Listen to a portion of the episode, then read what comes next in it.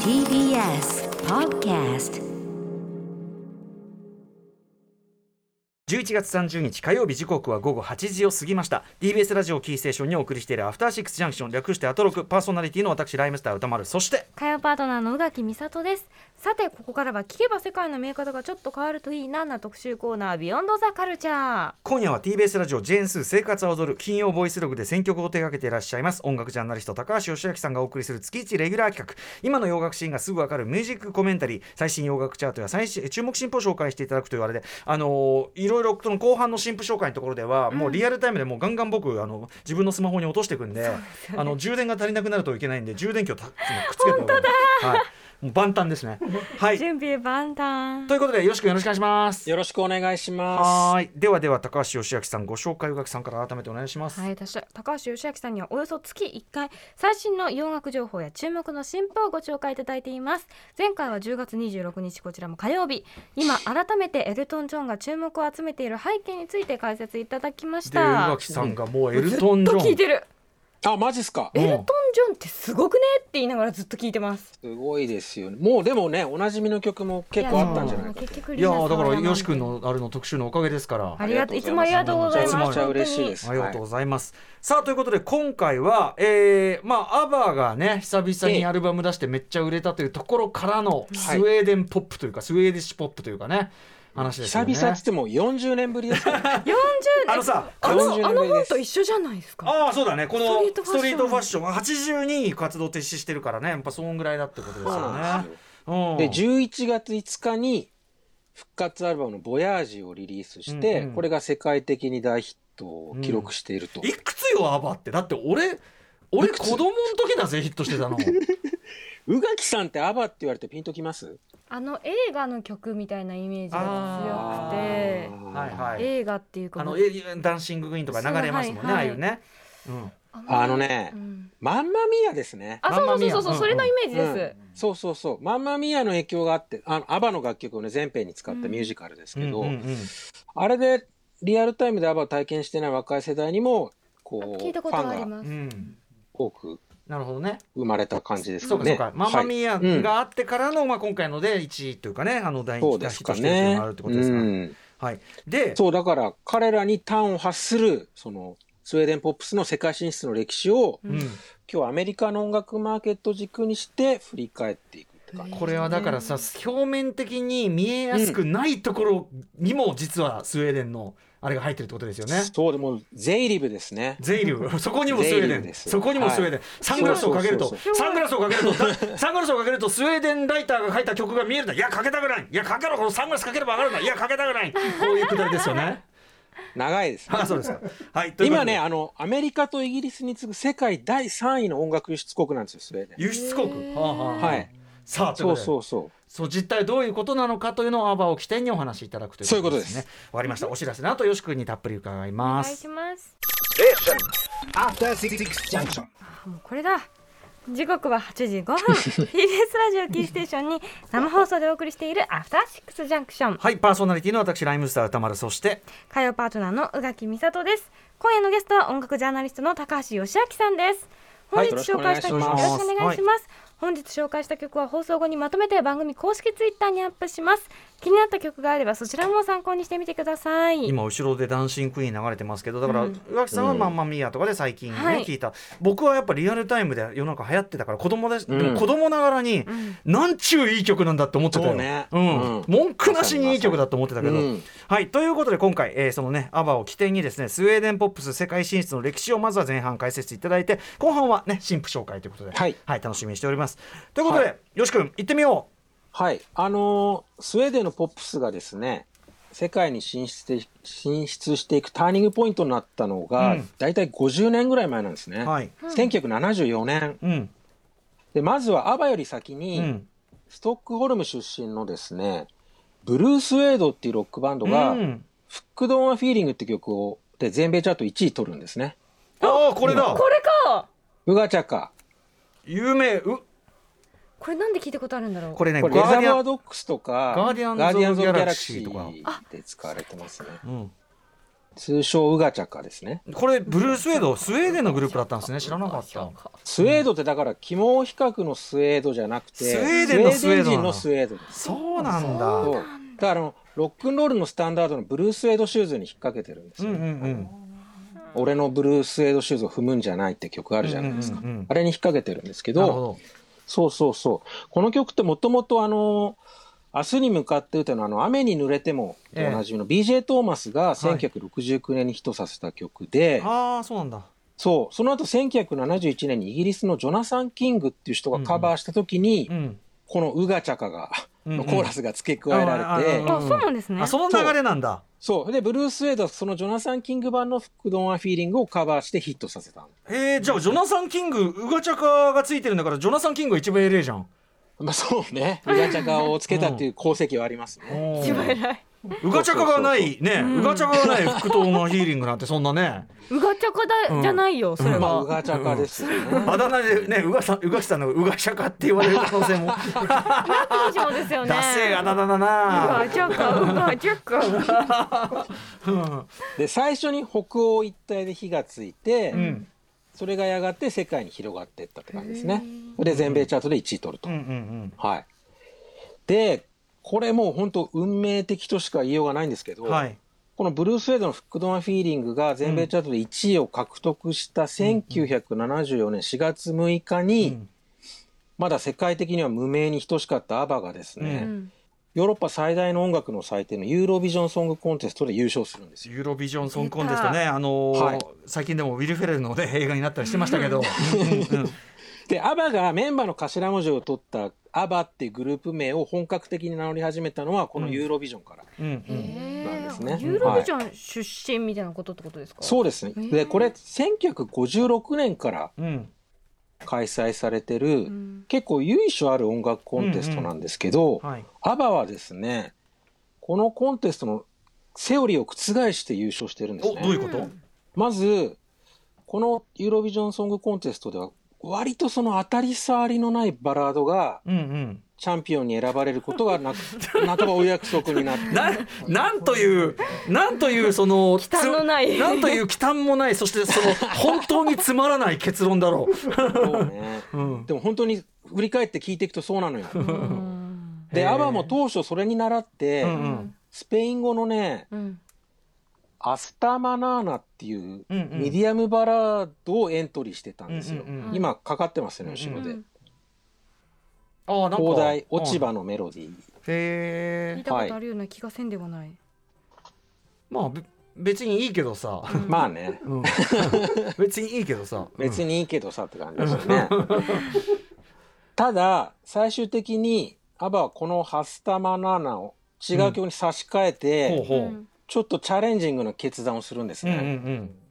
当時あの世界的には T-Rex とか、うんデビッド・ボーイとかがこうセセンセーションを巻き起こしていたことを踏まえてですね、うん彼らのようなノリのいいロックンロールううんん要はグラムロック調の曲でへえ勝負することを決意するんでこれすね。 1974年ね、はい、うんそれがウォータールーっていうんですおーかでアバはねコスチュームもグラムロック風のきらびやかな衣装をまとって、うんステージに立つんですけど、それもインパクトがあったみたいなんですけど、で、今ちょっとこのウォータール聞いてもらえます歌詞を。はいこれね、スウェーデン語なんですよ。ああそうなんだで、アバは、もう一つそのユーロビジョンの定石を外したアプローチを取るんですけど、はいそれまでね、ユーロビジョンは母国語で歌うことが通例になってたんですうんよ。うんうんで、アバはウォータールをスウェーデン語じゃなくて英語で歌うことにしたんですよ。はいはいへーうんで、ユーロビジョンで1972年までは母国語で歌うことが義務付けられてたんですけど、うんうんうん1973年から76年の間だけ一時的にその制限が解除されたんえですね。ああそう今はまたじゃあどうなんですすかね今ちょっとわかんないですけど。あーなるほどじゃあとにかまくそあ、との、は、うん。うん、ルール改正のその間にやったんだ、うんそう。まあ、とはいえ当時の映像を見るとほとんどのアーティストは母国語でパフォーマンスしてるんですけへえじゃあちょっと掟破りさらど、にちょっと英語バージョンかけてもらえますか、あ今のが英語みたいですねあ、もう英語になってますかはい。うんでなんかけ耳耳なじみあるのはこっちだなやっぱり、うんうんで、結果は英語詞の歌でエントリーして、ユーロビジョンで優勝した初めてのアーティスト。えー、あと当たりり障りのないバラードでもなくそうそうそ 当たりう。障りのないバラード、で、このグラムロック風のノリのいい曲調と、うん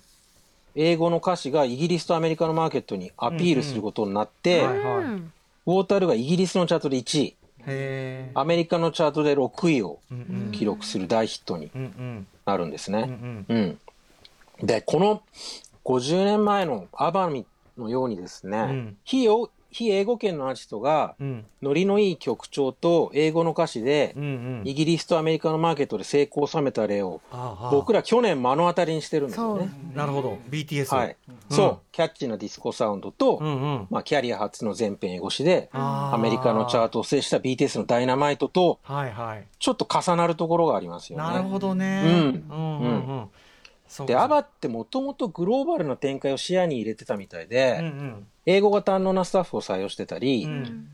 あとさっき触れたそのアスタマナーナみたいなね、うんスペイン語の曲を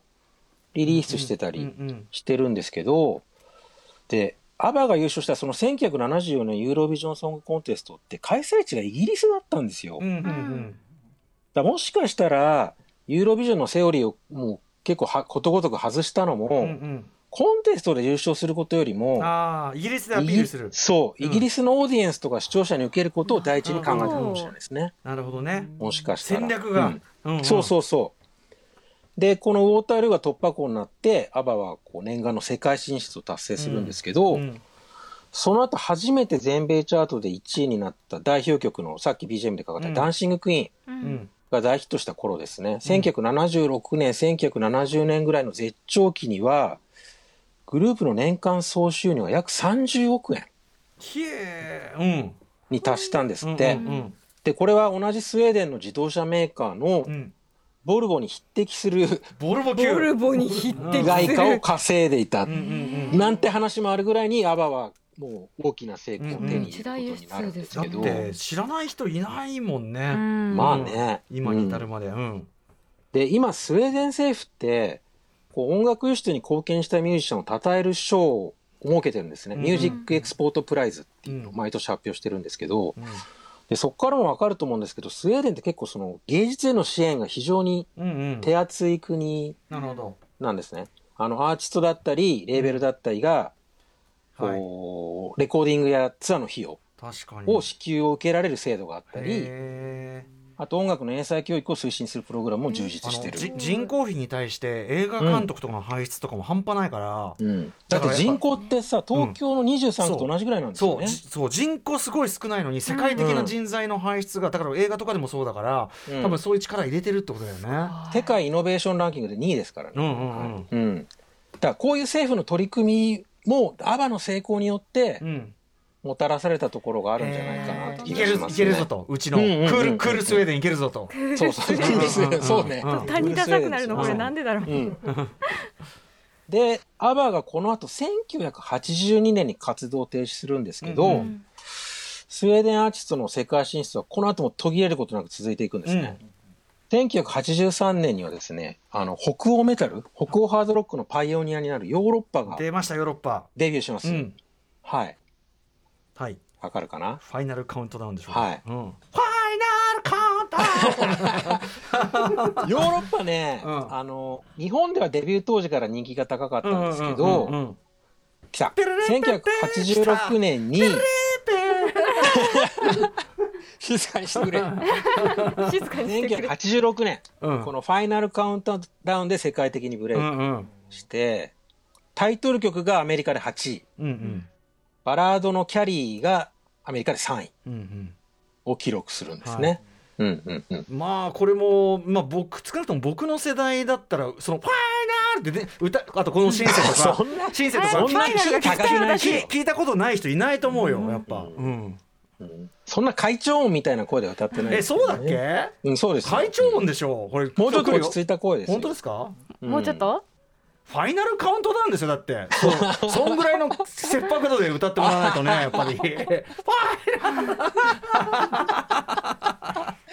またくだらないこと時間を取って、本当に もう。はいはいまあ、はいはいでも俺あのスウェーデンのグループって意識してなかったから当時はあ、そうですよね。んんんそういうとこあるかも。うほとんどアメリカのね、うんアリーナロックみたいな感じだもんね。うん、はい。でなこのなかなか後歌い出さない から。ヨーロッパの後うん。まだ歌わ1900ねまだ歌ってないですねもうちょっと待ちますかあ歌った歌った、ほらはい結構高めよ。うんこっからさらに上行くんだからさ。でヨーロッパの後ですねうん。もういいや、これ1908、あの耳取られちゃうから、サビ行かないよはいうん。ファイナルが気になるから。いや、もういいや、落として落として。はいはい。おファイナルのあヨーロッパの後。はい1988年え。ううん。。今度はね男女デュオの6セットが、ザ・ルックで全米チャート1位を取るロックセットもそうなんだ、スウェーデンなんだ。そうですあーはいだからやっぱ当時あんま考えてなかったわ。 6セットがアメリカでブレイクしたのは、うん。スウェーデンに留学してたミネアポリスの学生が彼らの CD を持ち帰ってきて、え地元のラジオで紹介したのがきっかけそんな理由と えー、知らなんだ。ミネアポリスってスウェーデン移民がすごい多いんですって、ああ、なるほど、なるほど。うんそういう背景もあるのかもしれないですけど、へえへーあそうなのでも世界的ヒットですよこれ、うんうんで6セットこのルックに続いて「Listen to Your Heart うんうん」あと映画の「プリティウマ」の劇中歌の「It Must Have Been う Love んう」うんん。あ。と「ジョイライドうんうん」 1991年までに4曲全米1位取そっうてだるんよねです6セットすげえ売れたよねめちゃくちゃこうそんなすごいか快挙ですよこれえちょっと待っってその学生ちゃんと1000円もらってっか な千円。て、いや1000円もらうこれはね資格があるでしょうね、うんこれは本当にねすごいすい、ごいすごい、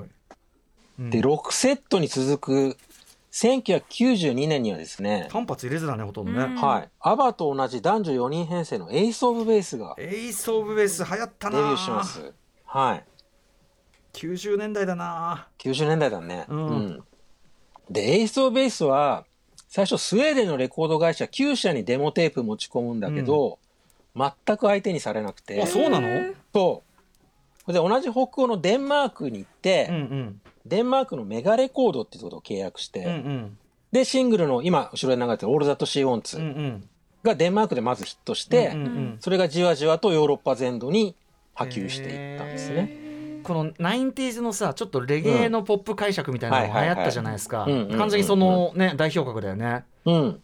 うんでこの状況を受けてメガレコード当然この「オール・ザ・ト・シー・オンツ」をアメリカでもリリースしようとううんん。いろんなレコード会社と交渉するんですけど、うんどこに行っても、まあ、アメリカじゃ通用しないっしょっつって取り合ってもらえなかったんですっそうてなの。うんただこの翌年1993年に、まあ、転機が訪れるんですけど、うんうんアメリカの音楽業界のもう重鎮ですね、うんアリスターレコードの創業者のクライブ・デイビスあがクライ、ブ・デイビスはいうん、休暇でヨーロッパに訪れた時におうはいラはいジオからやたらと流れてくる、うんうんこの「オール・ザット・シオン」と聞いて、この曲は絶対売れるとへ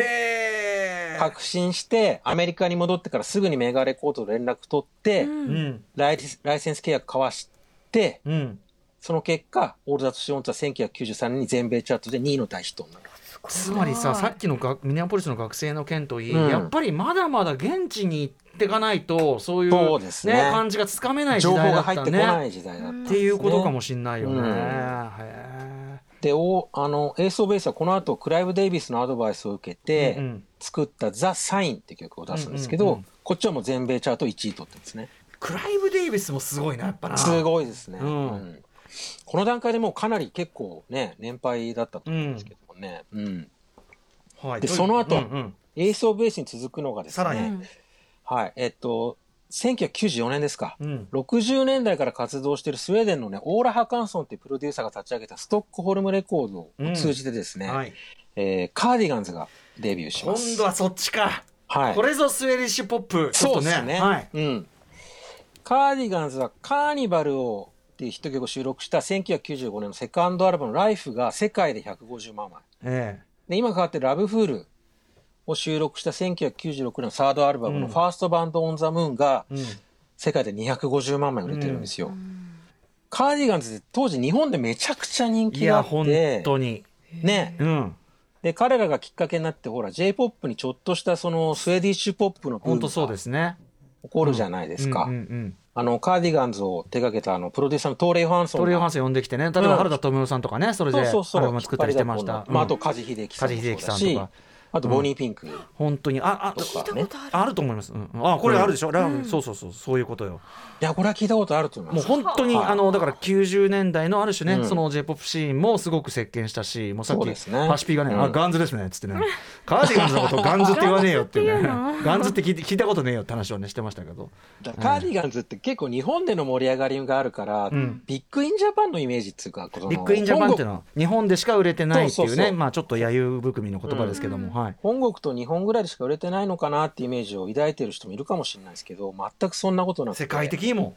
そうアメリカでももう全然ミリオン売れてるんですよね。うんうんでこういうカーディガンズみたいなアーティストのその世界的な活躍と並行して、うんスウェーデン国内に目を向けるとですねこのはい今のポップミュージックにもつながってくる非常に重要な動きが進行していてですなんねでしょう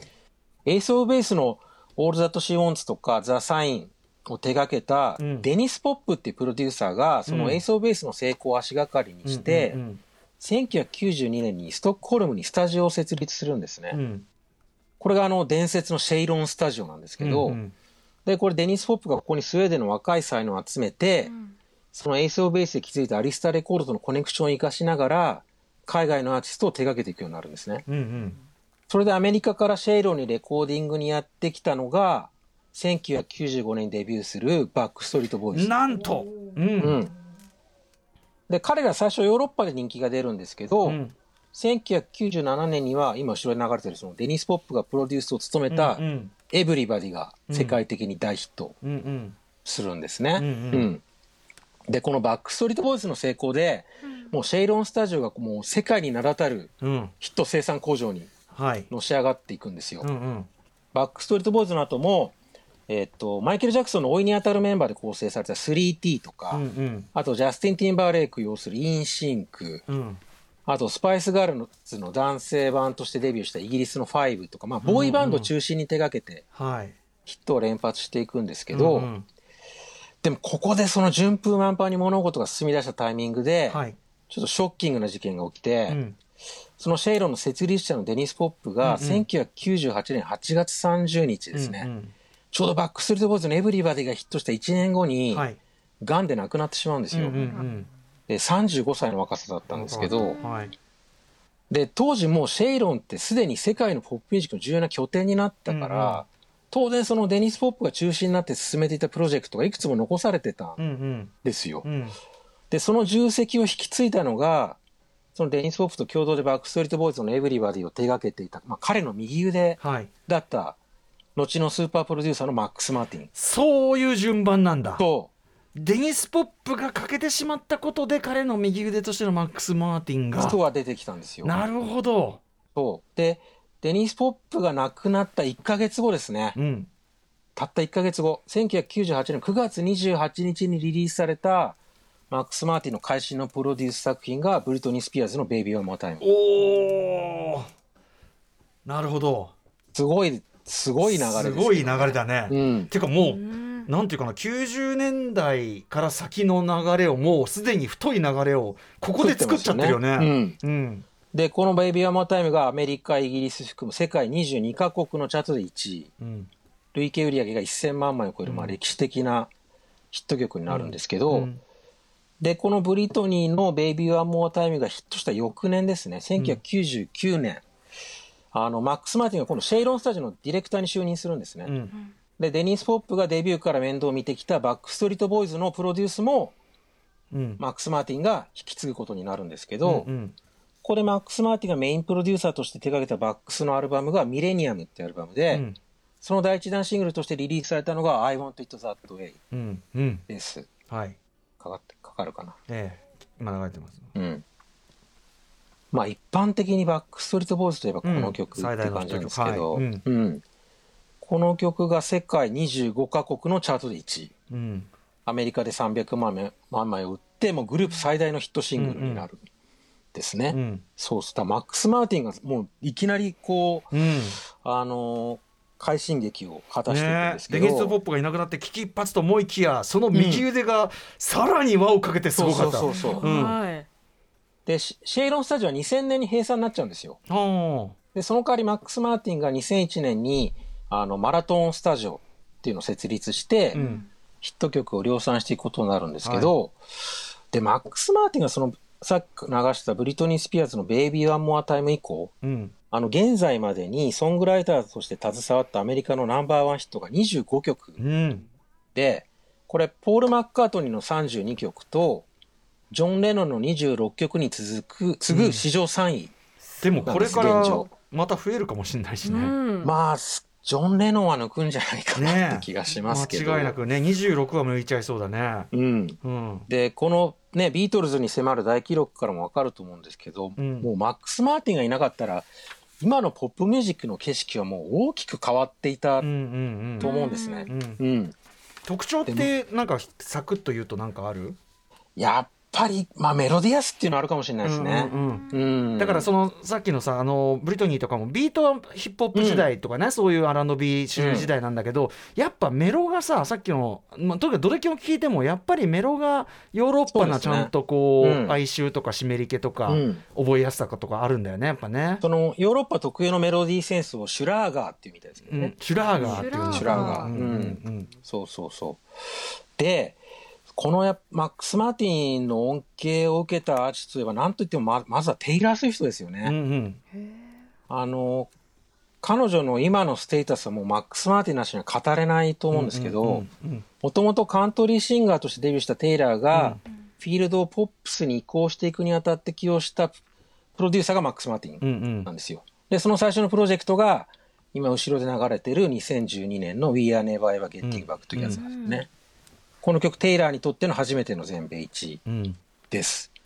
で次の曲もかけてもらえますかそう。テイラーが完全に軸足をポップスに移して放った決定だと言えるアルバムが2014年リリースのうん1989ですけど、うんここから今流れてるシェイク・イット・オフ、うんあとブランク・スペース、バッド・ブラッド、マックス・マーティンが手掛けた曲が3曲1う位んに、うんアメリカで1位になってるんですね。うん。本当になんかヒット請負人だな。うんそうなんですよ。うんで、マックス・マーティンにスーパースターの道を開いてもらったアーティストとしてはですね、まあ一時期テイラーのライバルだったケイティ・ペリーもそうで、うん彼女は2008年から2013年にかけて9曲、アメリカで全、あの、1位、ヒット曲取ってるんですけど、ううんち8曲がマックス・マーティンのプロデュースですね。なんだあと、今まさに絶頂期といえるウィークエンドももうんうんう、マックス・マーティンに足を向けて寝られないはいはい。ところがあると思うんですけど、うんウィークエンドって2013年にキスランドってので何者にでメジャーデビューしたんですけど、うんうんいまいちこうセールスが芳しくなくて、うん当時めちゃくちゃ落ち込んでたんですって、えでそれを見かねたウィークエンドのその担当の A&R が、えうもんう世界で一番ビッグになりたいかって聞いたら、うん彼が絶対になりたいですって言って答えて、うんそれで世界制覇のコラボ相手としうて、ん A&R から紹介されたのうが、んマックス・マーティン。ヒット請負人。そうんう。で、2015年に彼と一緒に作り上げたのが、今後ろで流れてる、キャント・フィール・マイ・フェイスで、これが全米チャートで1位を取ある。のさ、ホームランを打てって、俺らライムスターギャグでやるんだけ ど、監督、監督、そのサインなんですか、ホームランを打てだってさ、その、ホームランを打てを本当にやっちゃう人だよね。もすうごい確実に打ってくれます。うん。うんで、ウィークエンドで決定的だったのが、2019年のブラインディング・ライツう。ん。これでもこさ、れあもるマ意ッ味クス・マさ、ーティンです。ある意味ヨーロッパ市民への回帰だよね、こうなあるあ、とそもうかはもしれやなね。いですね。ううんん。もうこのブライディング・ライツはですね、先週かな、うんビルボードによって史上最高のシングルに認定あ、そうですか。されましへーた。全米チャートの100位圏内に90週、 1 1年間ランクインしてたんですよね。ううんんでもほらそうそうあね、アーハーイズムとかから来てるとしたらさやっぱりなんかこう、なんていうのヨーロッパのあそうねんなんか北欧のとかさそういうヨーロッパのその美意識みたいなのそうそうそをうそう踏襲してるとこあるのかもしれないですね。うんそれとなんかアう、メリカのビートみたいなものが合わさる感じっていうか、うんうんいやいやで、こういうデニス・ポップ、マックス・マーティンの成功を受けて、こうスウェーデン、スウェーデンの優れたプロデューサーとかソングライターがもう大挙してこう、世界に羽ばたいていくことになるんですけど、はい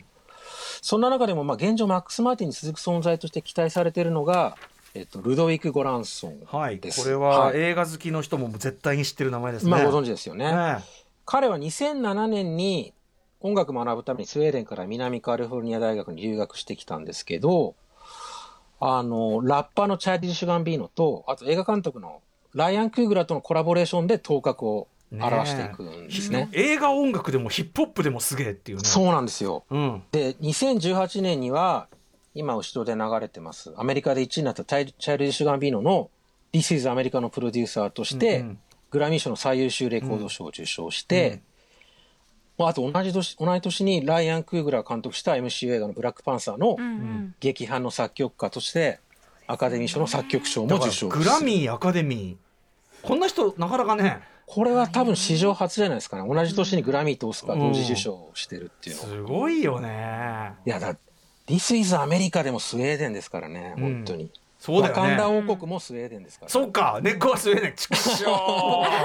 うなるほどねえうんうんうんうんーすごいこれさあすごのいですねそういうさルドビグ・ゴランソンとかそういうのマックはス・いマーティンとか、超大物じゃなくてもさソングライターたちがさ今その例えばうん j p o p とかでも、はい、あの世界中のポップミュージックのそのライティングをさあの、スウェーデンとかの、まあ、多国籍チームの中に入ってくあれとして、スウェーデンチームが入ってすごくレベル上げていくみたいな話はね前からあそうって、ですね前にあの、えっとあれダイス工藤大樹さん呼んで、はいあのスウェーデンのその音楽作家たちみたいなソングキャンプの話とかそうそうそうそうもしてたけどだからそれもやっっぱりさ、そのトップがそういうマックス・マーティンとか、うんそういうあれだとしてそういうなんていうのもう才能がゴロゴロいるそれがすごそうくなんですよプロデューサーを退去して育てる、うんそういうシステあのシステムであり土壌があるっていうことですかね。そうですねあの、まあ、デニス・ホップがもうすでにそういうフォーマットを半ば気づいてたところもありますし、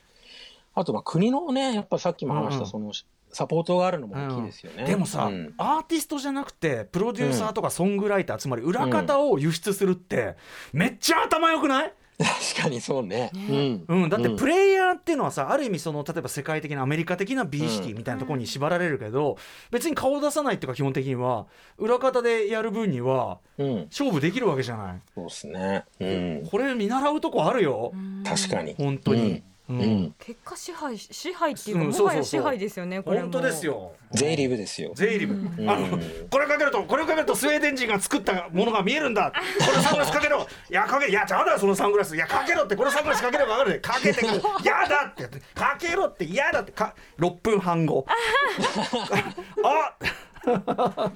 映画詳しくは詳しくは映画ジョン・カーペンター「ゼイリブ」をご覧くださいゼイリブご覧くださいこれはスウェーデンの人はあんま絡んでませんけどね絡んでない、はい、分かんない2000調べたら絡んでほしい、はい、で2021年現在まさにたった今もですよ、うんうんスウェーデンのアーティストやコンポーザーの活躍がアメリカやイギリスの市場ももう大いに賑わしてるうんわけでですねまず9月にこのコーナーでも取り上げたコールドプレイと BTS のコラボ曲はい、 「マイユニバースうん、」これもプロデュース務めてるのはマックス・マッマクス・マーテーティンィンでしたねそうでした、でこの曲が1位と全米1位取ったことでマックス・マーティンがプロデュースを務めた全米ナンバーワンヒットの数が23曲になったんですけど、うんこれあのビートルズのプロデューサーのジョージ・マーティンと並ぶ歴代1位タイうんうん、ですね、確うん実に抜くな、そうですね、まあ抜きますよねそうそうそう。あと、11月19日にあの、イギリスのシンガーソングライターのアデルが、うんニューアルバム30をリリースしましたけど、うんうんこれが発売初週にアメリカで今年最高の83万9000ユニットを売り上げてるんですね。うんで、ここにもマックス・マーティンと、うんうんあとルドウィグ・ゴランソンがプロデューサーとしてお参加してま両す巨。はい。現行両京都が、うはいんで、1週間前ですね、11月23日に発表になった第64回グラミー賞で、アバの、えー復活アルバムのボヤージからの先行シングルの I Still Have a Faith in You が、うんえー最優秀レコード賞にうんノミネートされてます。あらこれ、アバがグラミー賞にノミネートされたのは今回が初めて。あの当時はねやっぱりなんうかんちょっと色物っていうか、ディスコヒットっていうか、ね、なんかそのアーティストとして正当に評価されるってうちきうんケイチじゃ70年代なかった気がしますからねやっぱそうね。意外とあの、エルビス・コステロとかブロンディみたいなパンク周辺のアーティストが、うん、あの、アバの影響を受けて、うんちょっとオマージュソングを作ってたりするんですけどね。うんうんえーまあでも、うん70年代はグラミーとかでは全く評価されてなかったっていうことですね。なんかその雰囲気もわかるね、うんでもまあとにかく今の音楽シーンスウェーデン勢いやー、凄まじいですね。うに、ん、何度も言うけど人口東京23区ぐらいしかいないのよ。そうなんですよ。な、うんな何なんで何なんすかね。だから、もうね、スウェーデン生まれのさ、世界的な企業ってたくさんあるじゃないですか。うんうんうんうん IKEA とか、はいはい。 H&M、あと Spotify もそうだようんうんね。うん。ボルボ、エリクソはいはい。えスウェーデンンなんかがこう、僕らの生活にこう当たり前のようにこううん存在しているように、もうスウェーデンのミュージシャンが関与したポップミュージックがもう知らず知らずのうちにねえ僕らの生活を彩ってくれているっていうね。うん、まあありがとうと言うべきだし恐るべしと言うべきだし恐るねべし。ううんうん、んぜひサングラスの方をね。いやーでもそうかでもあのさなんていうかなやっぱ改めてこうやって聞くとすごいねなんか要するにさ、うん一個一個のヒットがもはやもう普通になっちゃってるし、うんスウェーデン人ライターが入ってるとかももう普通だからあんまり改めて考えて、あと k p o p みたいにさもうそのうんプレイヤーがもうけあのあの韓国側だったりし、うんするので分かりやすくないから気づきづらいんだけどうん、よく考えたらすげえなこいつらっていう。いやもうなんかポップミュージックのど真ん中突き進んできた感じですてよ、ねかだからさ現行覇者はスウェーデンポップなんだねそうですね。本当に、うんしかもそれが20年ぐらい続いてんだ長そういなんよですよ、うんしかももうジョージ・マーティンと並んじゃったわけですからねマックス・マーティンだからの、もねうナンバーワン記録は完全に、にこう現代ポップスというのをね作ってきたという、うんんそうですね、だからこれでもしアバがまたね来年のグラミー賞で、うん、最終レコード賞を取るようなことになったらうまんうんたスウェーデンのポップミュージックの歴史に新しい金字塔を打ち立てることになる、アデルの今度のアルバムだってまだまだ伸びるでしょうだってそっからそうねマックス・マーティンの曲がシングルになる可能性も大いにあります、ねそっからうんまたシングルカットしてからそんないろんな動きがあったりして、まだまだ来るからうんはいまあそんな感じで、はい、ということでございます駆け足でいややってきましたーありがとうございます、勉強にもなりましたし、あのファイナルカウントダウンのサビが聞けなかったのだけがちょっと あんなサにビからかければよかったね、あんなに歌いだでもあの曲はイントロなしにはちょそっうとそうイントロ、ねあんなに歌い出さねえとは思わなか ったよ。長かったですねうん、いやでもファイナルカウントダウンだからあのもったいぶらないとねファイナルだものねファイナルですからはいはあということで、はいえあと10秒ー、 本日はアバの復活からのスウェーデンポップ、えー、スウェーディッシュポップが世界の音楽シーンに与えてきた影響というかいかにそのど真ん中にいるか、んえーよし君に分かりやすく解説していただきました、ありがとうございますありがとうございますさあということでそんな中後半はもうちょっとゆっくり肩の力を抜きまして、はいえーおすすめ最新の新婦おすすめ新婦紹介していきまスすタンねバイしますはい、はいサブスクをスタンバイしますじゃあいきますはい1曲目は、えー、美月の、えー、G オンリーハートブレイカーですはいえー、美月はニューヨークを拠点に活動する日系シンガーソングライターですね、前やったかなはい、このあのこのコーナーでも何度か取り上げてます、うんうんでこの曲は彼女が来年2月4日にリリース予定のニューアルバム「ローレルヒル」からのリードシングルですはいでこれねあの流行の80年代新生ポップ調のプロダクションなんですけど、うんやっぱあのこの美月さん独特のその憂いやこうなんか揺らぎみたいのもあって、うん一連のともトレンドを追随したものとはまたちょっと微妙に一線を画したへ魅力のある仕上がりになってます、はい聞いてください美月で「ジオンリーハートブレイカー」です、えー、美月で「ジオンリーハートブレイカー」聞いていただいておりますあのー曲自体はさそれこうそん一連のウィークエンドとかのさ、はいこう 80s シンセポップな流れなんだけど、やっぱこの人のさあのミツさん前も思ったけどちょっと病苦っぽいっていうかさあーなるほど病苦っぽいエキセントリックさとさ、がなんかすごい新鮮な表情、うんすごくチャラチャラした 80s 感と、ちょっと違いますよね、やっぱうん、ね、なんかちょっと切れ,、切れた感じがあるっていううんか、ううんんそこがかっこいいちのょっとかな風格がありますよねかっこいいですようんねいいね、うんはい、うんアルバム楽しみすごい、はいうん、じゃあ2曲目。2曲目は、えっと、テラス・マーティンの、えー、Leave Us Be です。はい。はいえーテラス・マーティンは、まあ、ヒップホップからジャズまで幅広く手掛けるロサンゼルス出身のミュージシャンなんですけど、えー彼が11月5日にリリースしたニューアルバムドローンズから、えー紹介する曲になります。で、西海岸のこう、まあ、レイドバックしたファンク、うんまあ、いわゆる G ファンクですね。うんうんを現行のジャズだったり、フュージョン的な感覚を通して再現したようなへえ曲でめちゃくちゃ気持ちいいです。あらまあはい。 えーテラスマーティンで Leave Us Be です。テラスマーティンで Leave Us Be 聞いていただいております。めちゃくちゃいいじゃない。もう今聞きながら、はい、えー、はい、ああ、もう、ああ、もう、はい、お、はい、ポチッ。あらあらって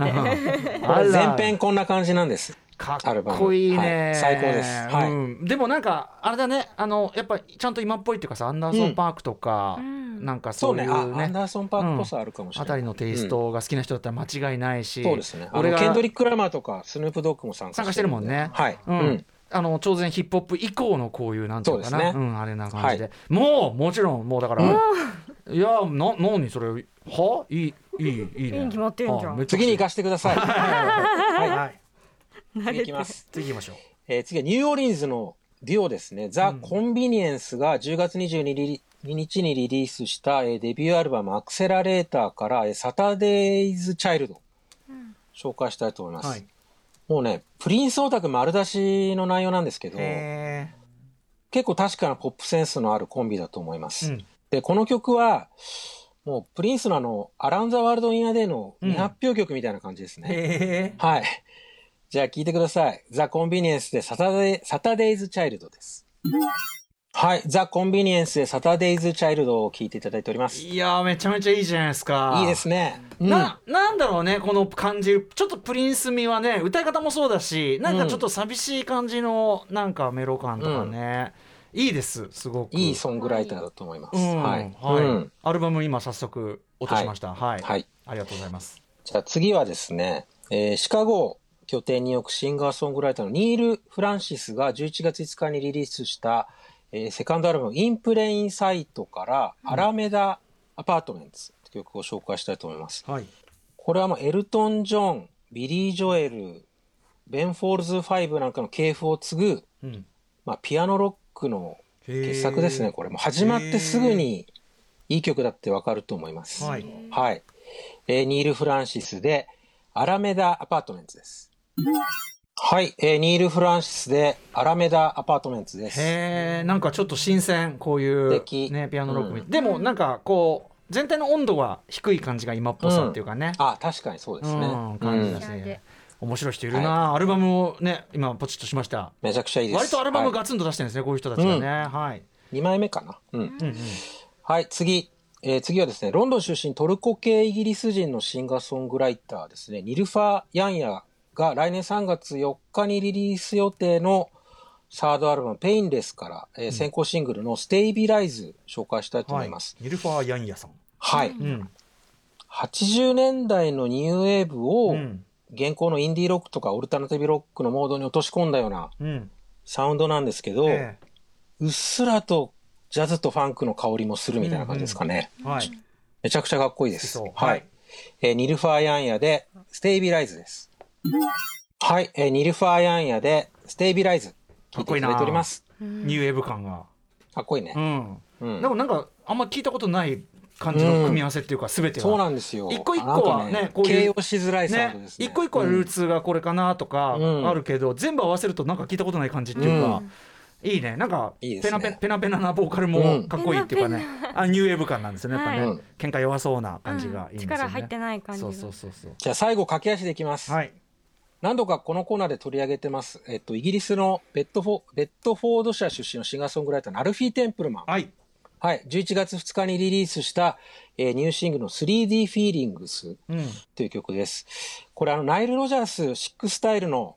ディスコロックですね。参ったなあはい、めちゃくちゃかっこいいです。まあ聞いてくださいうん。アルフィー・テンプルマンで 3D フィーリングスです。はい、アルフィー・テンプルマンで 3D フィーリングス。いやーそれは気持ちいいですね鉄板です。でもなんかさ、あのーこのものすごい深いリバーブのかけ方とかさ、なんかこうなんちゅうの湿り気の出し方にてらいがなくなってきたねなんかこうブーブームがブー要するにさそのあのダフトパンクのあのぐらいだったらまだあー今っぽい乾いたクールネスみたいなものを,、うんをなんかいやいこれはでも今風なんだ今風なんだよみたいな感じがあったのがもうだんだんてらいがなくなってなんかびっしゃびしゃびっちゃびちゃびっちゃびちゃなまんま出してもういやいやこれはいいよ、ねこれうんこれがいいんですよこれがいいんですよこう濡れせんべいなんですよみたいな感じでねって まあでも差別化を図ろうとしてるのかもしれないですよね。うん、いやうんすごいかっこいいし文句なしに気持ちいいですね、フロアで包まれたいこんな音にねはい、あ踊れますねそんな感じですかね。はい、ということでもう時間来てしまいましたありがとうございます、よし君、えー最後によし君からお知らせことお願いしますはい、えー、TBS ラジオジェーンスー生活踊るのパーソナリティ、ジェーンスーさんとの共著が出ます。あそうだ、はい、題楽しみだ題して、新しい出会いなんて期待できないんだから、誰かの恋見てリハビリするし かない。愛と教養のラブコメ映画講座。私そあのそれラブコメ映画本なんだよね私はいその連載すごい好きで読んであありまがしとうございたます。本なるのすごい嬉しいラブコメ映画34本を通して、女性の生き方を語り尽くす対談エッセイ集でございます。よし君のね、長年の研究成果がついにそう映なん画ですよ映画本は初めてじゃないだってそれあらそうですね。ね、はいすごいね、ついに、はいよかったですね楽しあみりがとうございます。今度持ってきますんで。あーぜひぜひ、ぜひ読んでくださいめちゃめちゃ楽しみにしてますそはちい、らあものね、 12月8日発売です。 10月8日はい、はいということでございましたということで、えーあとはもちろんねあのいろいろやってます。いろいろやってまいろいろやすっ。て ます聞いてねって、はいうん。 ということで高橋よしプレゼン ツ今の洋楽がすぐわかるミュージックコメンタリーでしたよしくんありがとうございましたありがとうございました来月もよろしくどうもはい After Six Junction.